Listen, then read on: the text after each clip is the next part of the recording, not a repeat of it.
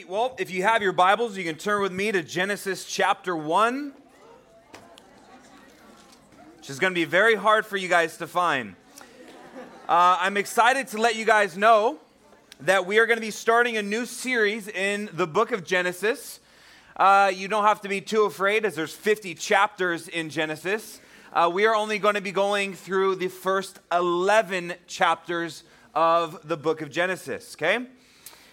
And so the book of Genesis is really the book of beginnings.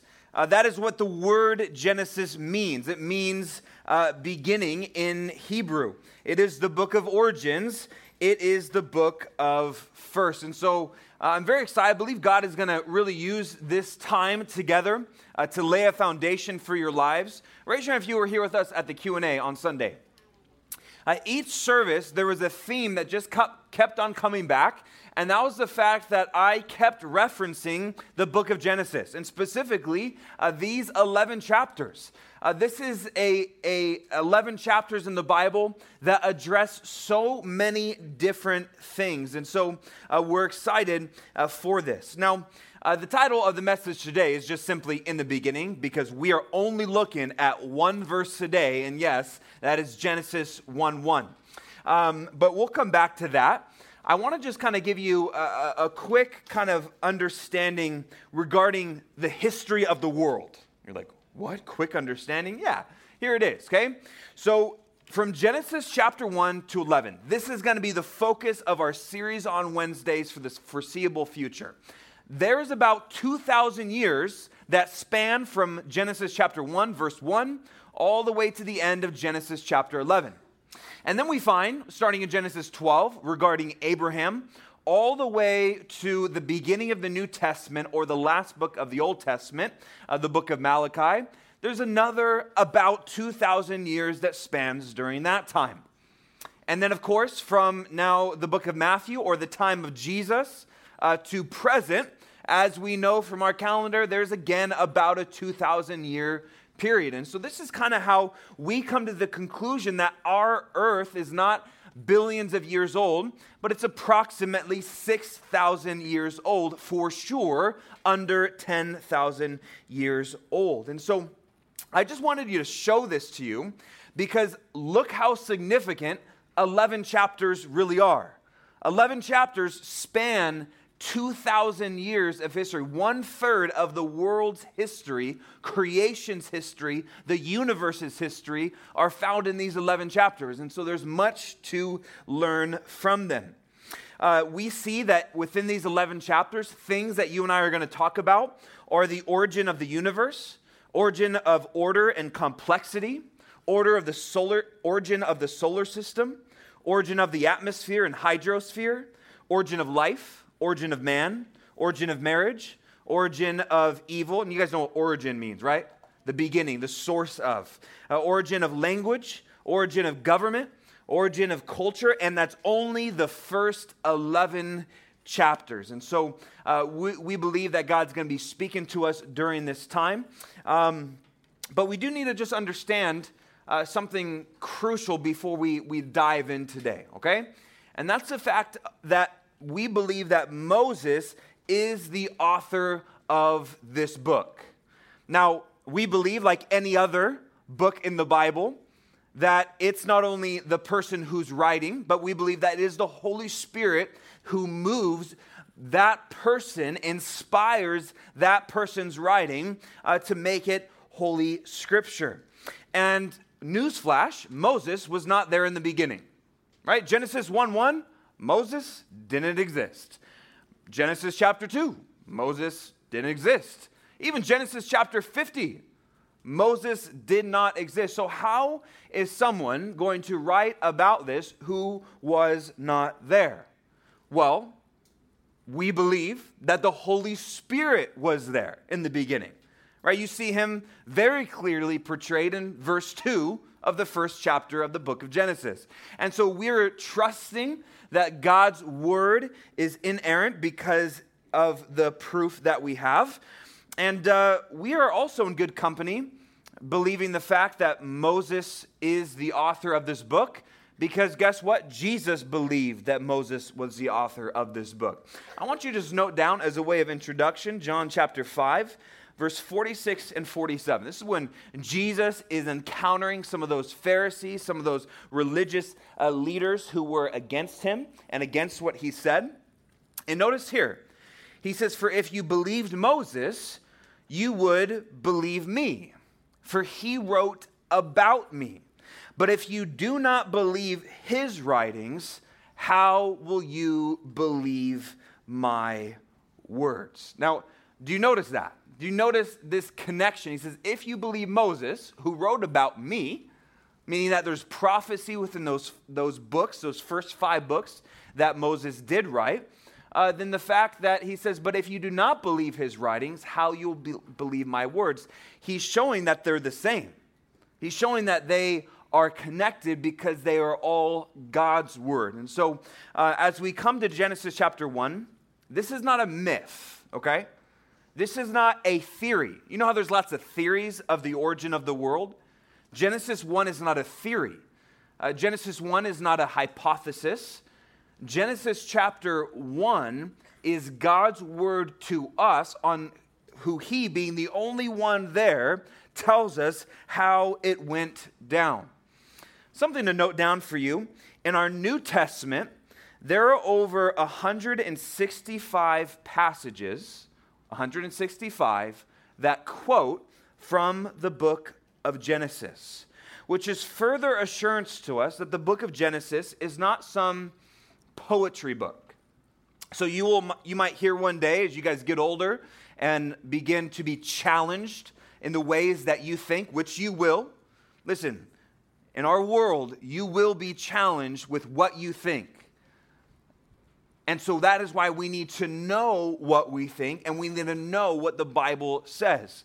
And one of the things that people will propose is that Genesis chapter 1 through 11 is poetical in nature, meaning that oh, it's just kind of a, a, a nice, a nice thing that, that, was, that someone wrote. Uh, it, it's, it's kind of something that's, uh, you know, nice to read, but that didn't actually happen. It wasn't written as a historical narrative. Uh, but the truth is, is that this is a historical account, okay? And so we're about to dive in to Genesis chapter 1, verse 1. We don't have too much scripture reading today. Uh, if you have your Bibles open, we're going to read that in a second. But um, I'm just hoping today that I don't have as much trouble as uh, this gentleman that I'm going to show you a video of. All right? We have, uh, there we go. You can turn it back down. Can you turn iTunes off? I got a video for you. It, it probably ruined it, but that's okay. I'm still going to show it to you because it's hilarious and you will you will laugh hopefully okay you will laugh at least to make at least to make me happy let's see now it's it's not letting me go so if you can just go to the next there you go verse 1 in the beginning in the in the beginning in the beginning yeah in the in, in uh, in the in in the beginning yeah in in in the beginning in the beginning in in the be in in the beginning oh it's too it's just too good so hopefully uh, as I read the verse to you guys and we pray for God's anointing, hopefully I don't have as much trouble as our friend there on the screen. Let's read Genesis 1 1. In the beginning, God created the heavens and the earth. Let's pray. God, we are so grateful that we don't have to guess. We're so thankful that we don't have to, to hope this is how it was. That we can walk out of this room today having confidence and assurance that what you have said in your word is exactly how it went down. And Lord, we thank you that the Bible is not something that contradicts science but goes alongside it. Lord, it's the, it's, it's the, it's the book that continues to outsmart the scientists. Well, we know that the Bible and science has agreed the whole time.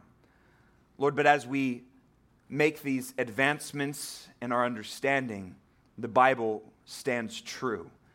And God, we thank you that you have written to us in this way that we might understand who we are, where we've come from, who you are, how powerful you are. Because, Lord, we know that as we know those things, we'll be able to live the life that you've created us to live. And so we love you and pray this in Jesus' name. And all God's people said, Amen. Amen. In the beginning, God created the heavens and the earth. I would think for most of you, a verse that you've heard over and over and over again, though maybe for some of you, it's the very first time you've heard it. Genesis chapter 1 1. It's been said before that if you can believe this verse, you will not find it difficult to believe anything else in the whole Bible. Why? If God can do what is stated in Genesis 1 1, is there anything too hard for him? Is it hard to multiply bread and loaves for thousands of people? Is it hard to walk on water? Is it hard to raise a man who was dead back to life? If Genesis 1 1 is true, which it is, and if you can trust what it says by faith, right? Then there will be nothing else in the Bible that is difficult for you to believe.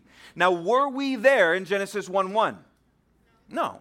And so by nature, we trust, we put our faith in the Word of God that tells us what happened. But listen, when people will begin to challenge that idea, they weren't there either. They have their theory of evolution, they have their hypothesis of the Big Bang, but they too are putting faith in that theory. Now, for you and I, we believe that this is not just a theory. And we have facts and foundations to indicate to us that we can trust what Genesis 1 1 says. I believe it takes more faith to believe in the Big Bang than it does to believe in Genesis 1 1. And so, if you can believe this, then there'll be nothing too hard for you to believe. Because if God created all things, then He controls all things and thus can do all things. Amen? So we're just going to kind of go word by word tonight because it's not a long verse, right? And so we're going to go word by word and see really what is being said in this verse, okay? Number one, we're going to talk about that word God in Genesis 1 1. The nice thing about the book of Genesis is that when it says something, it's typically the first time that it is ever said within Scripture. I want you to note down that the Hebrew word, right? We know that the Bible wasn't written in English, right?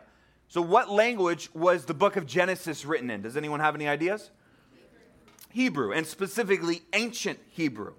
And we know that the word that is used in Genesis 1 1 is the word Elohim. Everyone say Elohim. We're going to be saying some fun words tonight, okay? This is how you spell it E L O H I M. Elohim. Now, we see a handful of words in Hebrew that, that, that describe God. El, E L, is one of them. That is God. Now, this word is very specific, this word Elohim. Why? Because I want you to write that word down, E L O H I M, and I want you to circle the I M. That is a plural ending that is attached to that word. So there's another verse in the Bible that talks about gods, as in gods of, of pagan religions. It's, it actually uses the same word, Elohim. Now, when you read it, though, it's not plural. It says, in the beginning, God. It doesn't say gods, right? In the beginning, God created the heavens and the earth. And so, what I want you to understand about this word, Elohim, is that it is both singular and plural. Elohim is actually used 2,000, over 2,000 times to point to the Creator God, Elohim. But the author, Moses, he could have simply used the word El, E L, but he chose not to. He chose to make it plural, also known as uniplural, or uh, it, it's a suggestion that God is one, yet more than one. And so we have within the first verse of Scripture a hint. Now, if this was the only thing in Scripture that we have that talks about the, the tri-unity of God, the plurality of God, right? We know God as not just Father, but also what? Son and what? Holy Spirit. We see that clear through the whole of Scripture. But right here, we have a hint, we have a preview that yes, it is one God, but there's a plurality to him. And so we find that just, just digging a little bit deeper into the Hebrew. And so we know that uh, this God who created is both singular and plural. Okay? That's all we're going to say about the word God. Second, I want you to note down this word created. This is the Hebrew word bara. Everyone say bara. bara. It's a simple spelling within our English. It's just B A R A. Bara. In the beginning, God bara. He created. This word, it means to call into existence that which had no existence. It is to create out of nothing. It is a word not, not that is ever in reference to you and I. You see, you and I cannot bara. We cannot create something that doesn't exist. Right? Many of you are creative. You guys are able to draw, you guys are able to do that robotic stuff, you guys are able to do all kinds of stuff. But you only create out of that which has already been created. The difference with Genesis 1 1, what God declares here is that He created out of nothing. It is the Latin word ex nihilo. You don't really need to know that, but it's the concept, it's from nothing. It refers that God created everything from nothing. Before Genesis 1 1, there was nothing. And that is what God used to create. He didn't use anything. Now, some of the things we're going to talk about is a little bit mind blowing and hard to wrap our minds around. You see, this is something unique to God. Though we have creative characteristics and attributes, we have, I can't just create a flower in my hand right now. I, what do I have to do to create a flower? I got to take stuff that already exists. I got to take that flower seed. I got to take the dirt. I got to use water. I got to use sun. And I use things that are already created. This word bara is completely different. This tells us that the physical universe that we experience was spoken into existence by God. He didn't take anything that previously existed because nothing previously existed. Is your mind melting out of your ears just yet? Hebrews chapter 11, verse 3. I want you to note this down. This is very important for us to understand. Because Genesis 1 1, it says in the beginning, meaning there was nothing before that, other than, of course, God Himself, which we'll get to. Notice on the screen, by faith, we understand that the worlds were framed by the Word of God. He spoke everything into existence. He didn't use what someone else created. So that the things which are seen were not made of the things which are visible. See, God is outside of what is seen, and He created everything that is seen. Now, this is hard for us to grasp because it's hard for us to think about nothing. Because we don't know of anything that is nothing everything that we know is at least something. you guys, are you guys tracking with me? Ken Ham, uh, he refers to Genesis 1 1 not just as nothing, but I want you to note this down that God created out of not even nothing not even nothing, meaning that everything was created not even from nothing. Nothing isn't even a good description of, of what God did. It was not even nothing. He created. And we know that the entire Godhead was involved in this, including Jesus. Colossians 1:16 says, For by him all things were created that are in heaven and that are on earth, visible and invisible. What kind of things are invisible? Think about the spiritual world too, right? That's, that's included in this creation. Whether thrones or dominions or principalities or powers, all things were created through him and for him. It's speaking about Jesus. He created out of nothing. We really got to get that down. Okay, it is crucial uh, for this verse because of what I'm about to share with you. Okay, so so far we've just talked about two words: God, Elohim, who is singular but plural, which goes in line with the rest of Scripture. He created. He borrowed, not borrowed, right? Bara, which is the opposite of bara, borrowed. It's to not take anything that was someone else's. There was not even nothing, and he created. Okay? You guys got those two things? Okay. There's a few more words within that verse. I want you to note down our next word, heavens. In the beginning, God created the heavens. Don't miss the S, because we're not talking about heaven only. Heavens, which is an all encompassing word. Similar to Elohim, this is a plural noun. Okay, it is a plural noun. This is why the New King James Version adds the S at the end. Look in your Bibles. Don't just even look on the screen. In the beginning, God created the heaven. Have you ever thought about that? What is he talking about? Heavens. Are there multiple heavens? Listen, the fact that it's translated with an S is very accurate according to the ancient Hebrew. This word is used a lot of other times in Scripture to describe the sky to describe the atmosphere. This word is often used as well to describe outer space, but it's very general in nature. It can be used in many different contexts. That you could say, oh, look in the heavens, there's a bird. You could say, look in the heavens, there is a planet.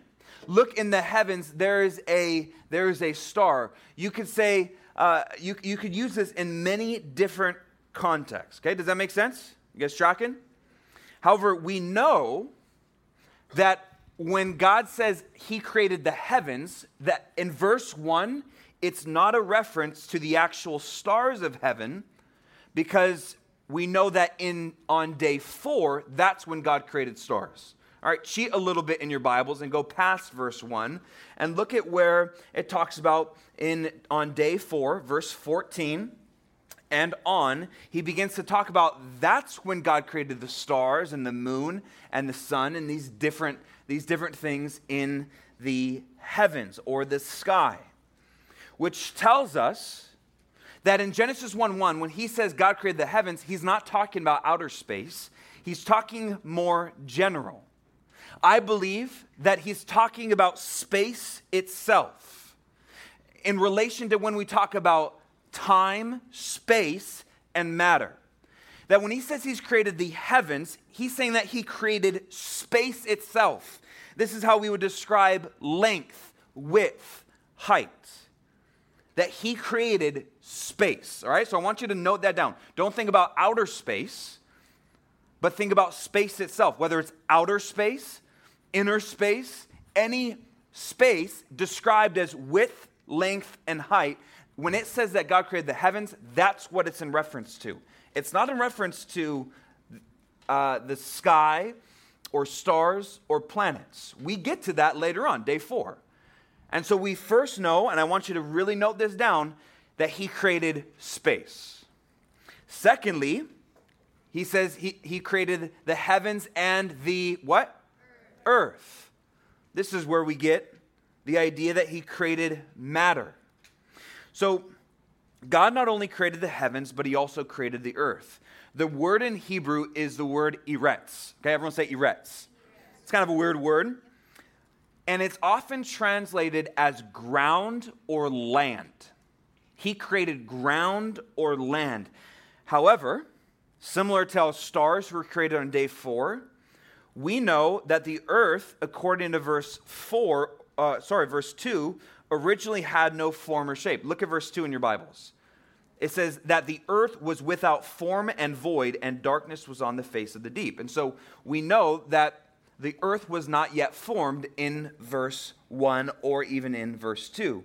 We find that dry land was created on day three. Look at day three in your Bibles. You can look at, let's see, verse 9.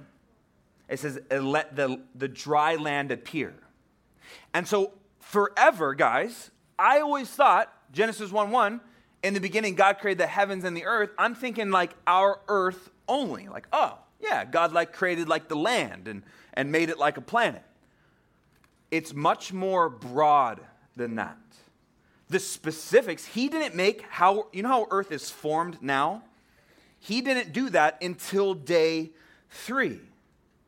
And so we know that when God in Genesis 1 1 created, nothing was yet formed. That's why we have these days of creation. He began to, out of what he made, Genesis 1 1, he made the space for everything. But earth is a reference to matter.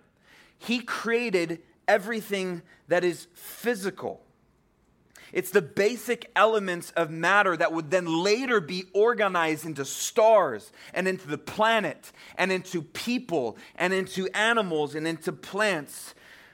And so we believe here that there's a much broader sense matter as in solid, liquid, or gas. Okay? Space, length, width, height.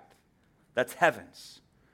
Matter is it the idea of, a, of he created solid, liquid, and gas. He created the heavens, space. He created the earth, matter, substance, okay?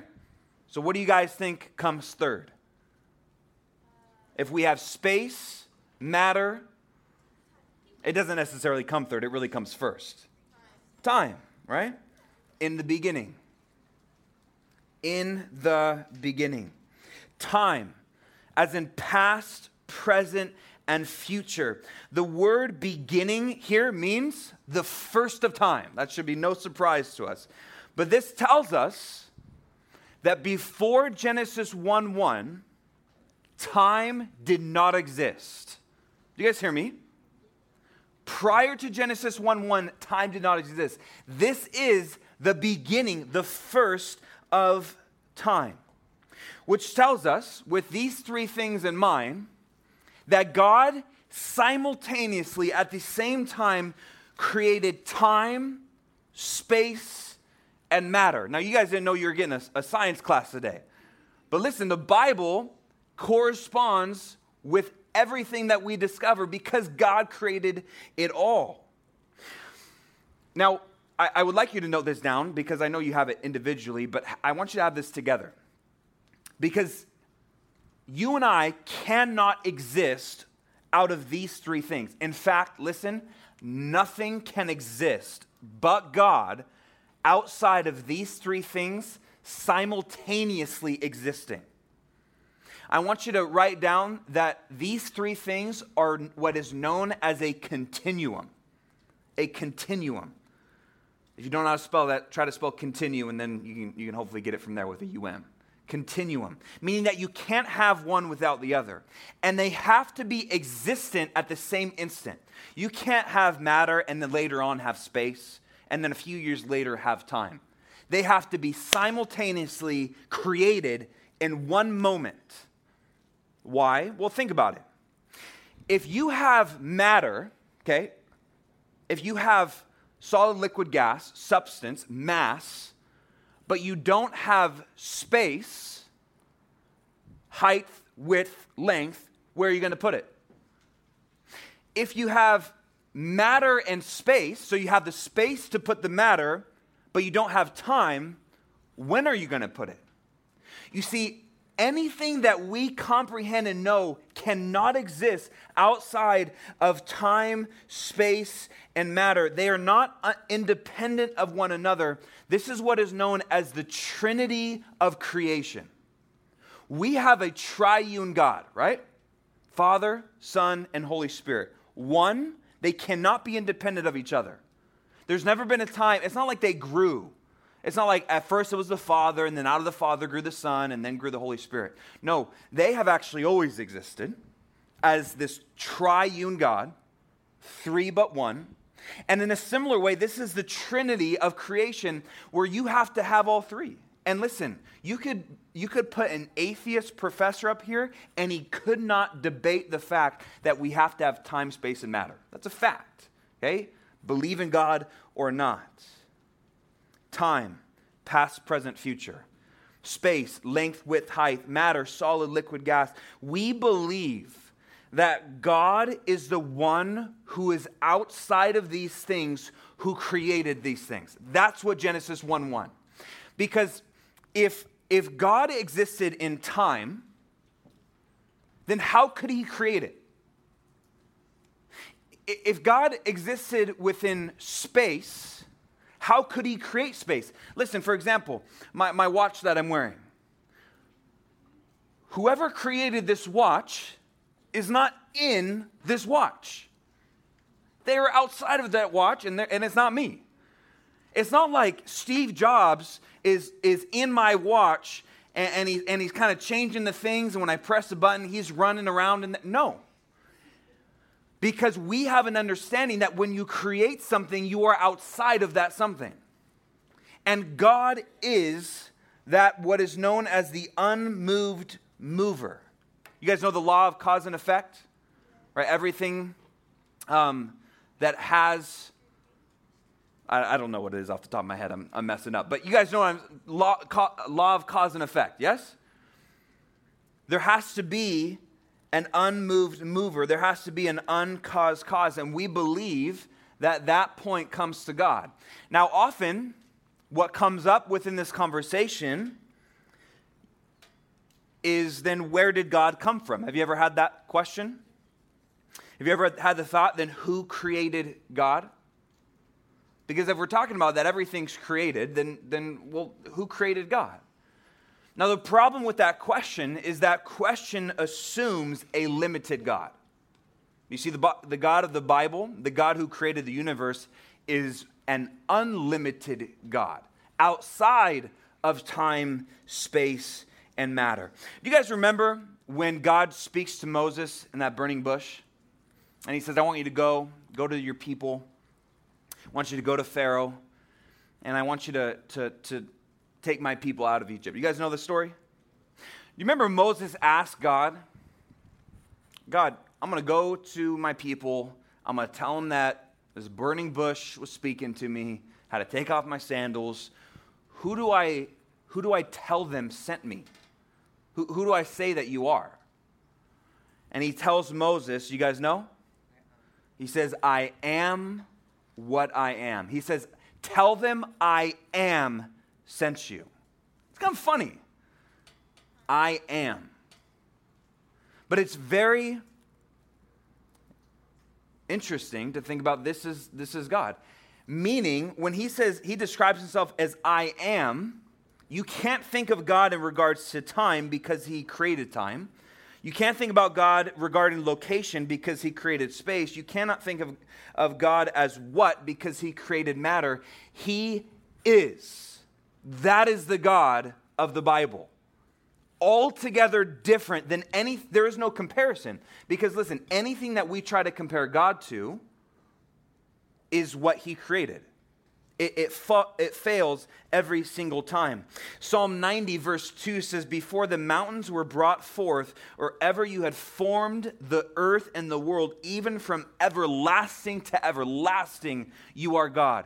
This is what we know as the eternal nature of God. He has always been and he has always he always will be. But listen, even that statement, to make this statement, he has always been, what am I talking about? What concept am I talking about? He's always been. Time. But do you see how that fails? Because he existed before Genesis 1 1. So, how can I describe God as time? But that's the best we can do. He is from everlasting. That word in Hebrew is the vanishing point. Have you guys ever been to the beach before? Hopefully. If you haven't, uh, we, you need to come to beach day immediately because you are missing out. But you know that point where you look at the horizon and there's that point where the, it looks like the sky meets with the ocean? You know the sky is not meeting with the ocean, right? It's an illusion in our minds because we can't see farther and because obviously the earth curves. We're looking at that curvature of the earth. That is what is known as the vanishing point. As far as you can see that way, God existed. And as far as you can see that way, God will exist. But even the, even the statement itself is insufficient for our unlimited, eternal God that we worship. But let's, let's entertain the question if someone made God, who would that be? Super God, right? but then who made super God? Oh, well, that's, of course, super, super God. Do you see how you could go in an unlimited time backwards? And it's a loop, it's illogical. And so that's what you have to do with people. Listen, you talk to people about the Lord, I hope you do. And when you do, maybe the topic of origin comes up, the topic of creation. And let's say they believe in the Big Bang, and let's say they believed uh, they believe in, in, in, some kind of energy that was there and then formed and then boom and, and over time and space and, and the different arguments that they have. Take them back and don't stop. For you and I, we have a stopping point, and his name is our eternal God, the great I am. We have a point logically where we stop and we say, This is the, this is the unmoved mover. This is the uncaused cause. But for you, take them back. Well, what, what created the, what, how did the energy come into existence that created the Big Bang? Oh, well, well, well we kind of think this. just keep going back because there's a point where they just say, I don't know. And that's when you can say, we do. See, God is what we call infinite. He has no beginning and no end. He is boundless and without limits. And it is crucial that we understand this. And so I want you guys to memorize what we talked about today. That, that fact of, of the, that time, space, and matter, because this, this is what we believe is not, is not absurd. It's reasonable. It's logical. In fact, I believe it is the most reasonable. It is the most logical. It is based on the most fact, and it takes, listen, it takes the least amount of faith. I want to share with you a, passage that is, you guys know what a parallel passage is? So, a parallel passage is not the passage that you're looking at, but it's one that goes alongside of it very nicely. And there's a passage in John chapter 1, and I'm sure many of you are familiar with it but we got to look at it before we end our time together. John chapter 1, look at that, starting in verse 1, going to verse 3. Notice any similarities. Says, In the beginning was the Word, and the Word was with God, and the Word was God. He was in the beginning with God. All things were made through him, and without him, nothing was made that was made. Does anyone know who this verse is referencing? Who is the Word? More specifically than God. Is Jesus. We know that Jesus, that the Word is in reference to Jesus. He is the Word of God. And we know that He was there at the beginning. He was there with God. And even think about that. In the beginning was the Word and the Word was with God, and the Word was God. He was in the beginning with God. What is this communicating to us? It's communicating the eternal nature of Jesus. It's also indicating to us, again, that plurality of God. If Jesus was with God, what does that speak of? That speaks of two right there. But then we know that Jesus is God. And so that's the whole Trinity type of notion. Now, what's amazing about this is the whole of this story. Because we're going to go on in our series and we're going to keep reading through the book of Genesis. And we're going to see how, how God begins to form his creation through the six days. We believe what we just read, Genesis 1 1, is part of the first day of creation. Listen, there are going to be even, even Christians who believe in the Lord Jesus Christ to try to convince you that verse 1 is not part of the first day. They're going to begin to introduce things to you like what is called the gap theory that there's millions of years in between verse 1 and 2. They're going to begin to introduce to you things that aren't in the Bible. And what you need to remember is that Genesis 1 1 is the first part of day one. If you just stick to that, you're going to be okay. But then day two's coming, where he says, uh, where he begins to, what, what's, what's day two? I can't remember off the top of my head. Day two, that's when he begins to divide the waters from each, each other and he begins to, to, to form literally the matter that he created. And then day three and day four, day five, then he creates us on day six. And you guys know the story, right? Adam and Eve are then created, and what happens? They sin. And they become separated from God that they feel ashamed. You remember they, they had to try to sew those fig leaves on because they, they, for the first time, realized that they were naked before each other and before God. It's not that they weren't naked before, it's that they were not aware in the sense of shame. But they felt, they began to feel shame because they felt separation. And so we know that after that point, that those who were to be born in this world, they were going to be born separated from God. But the awesome truth of Genesis is found in John is that the creator himself didn't want to be separated from his creation. And so what did he do?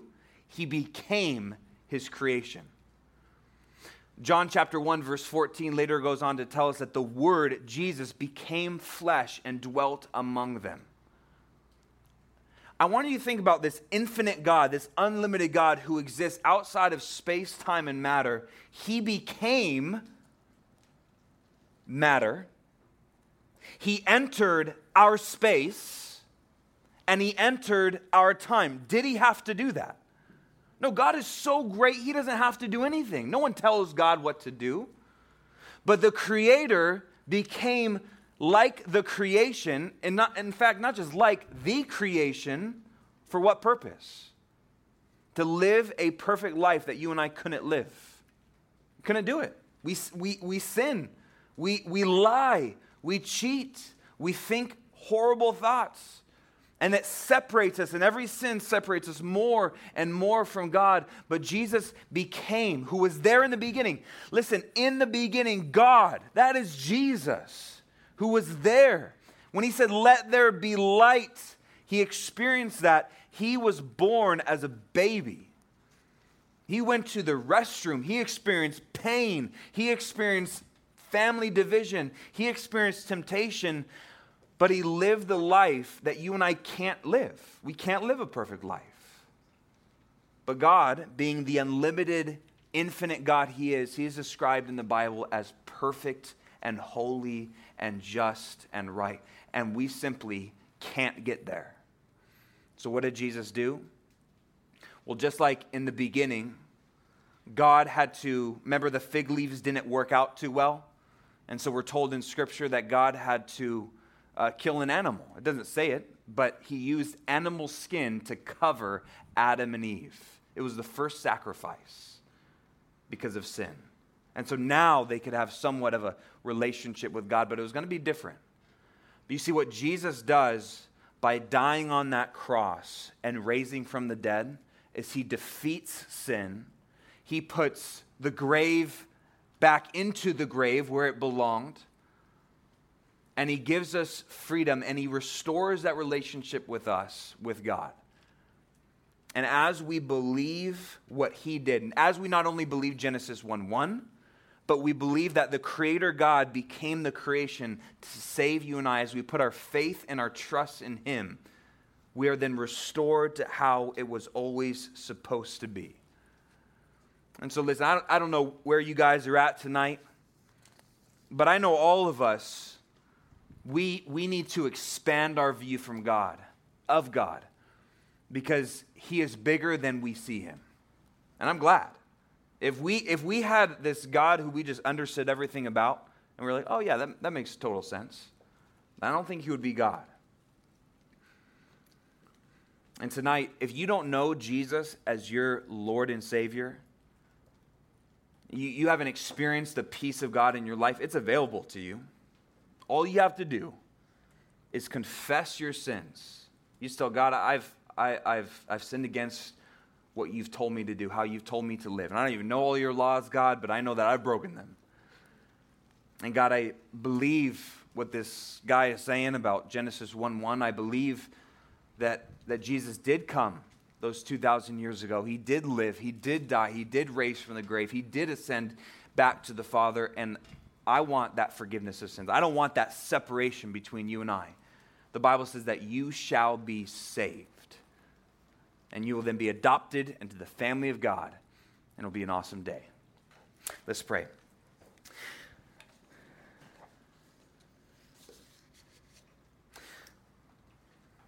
Oh, we're thinking about Moses who, who wrote this book. Lord, he, he saw just the, the train, the, the, the remnants, the afterglow of your glory. And I feel like for all of us tonight, just reading Genesis 1 1 and, and diving into it, I feel like we've seen a little bit of your glory, God. How great you are, how big you are. And it can become a little overwhelming, to be honest, Lord. Our minds have difficulty wrapping around these, these great truths. And if it wasn't for the rest of Scripture, you would be terrifying. Yet we know that though you are Creator God, Sustainer God, unlimited, without bounds, you have drawn near to us. You, the Creator, became the creation, not because you had to, but because you wanted a relationship with us because you wanted to offer redemption. You, don't, you didn't want an eternity away from us, you wanted an eternity with us. And so, God, we just simply, we don't have much to say other than thank you. Other than to give you glory in the proper place. Lord, we know our world is nutty. And they come up with all these theories, all these things, and it's right here, Genesis 1 1 where we can look back and trust what you've told us. Because you're trustworthy, because your word is, is faithful and true without error. So, God, tonight, if anyone is far from you, I just pray that you would draw them close, that they would just talk with you in prayer, they would repent of their sins, they would get right with you tonight, and that you'd begin to expand our view of how great you are, that we might not miss it. And so, Lord, even as we worship, Lord, would we see you as the great God of heaven? And so we love you, Lord, and pray this in Jesus' name. Amen.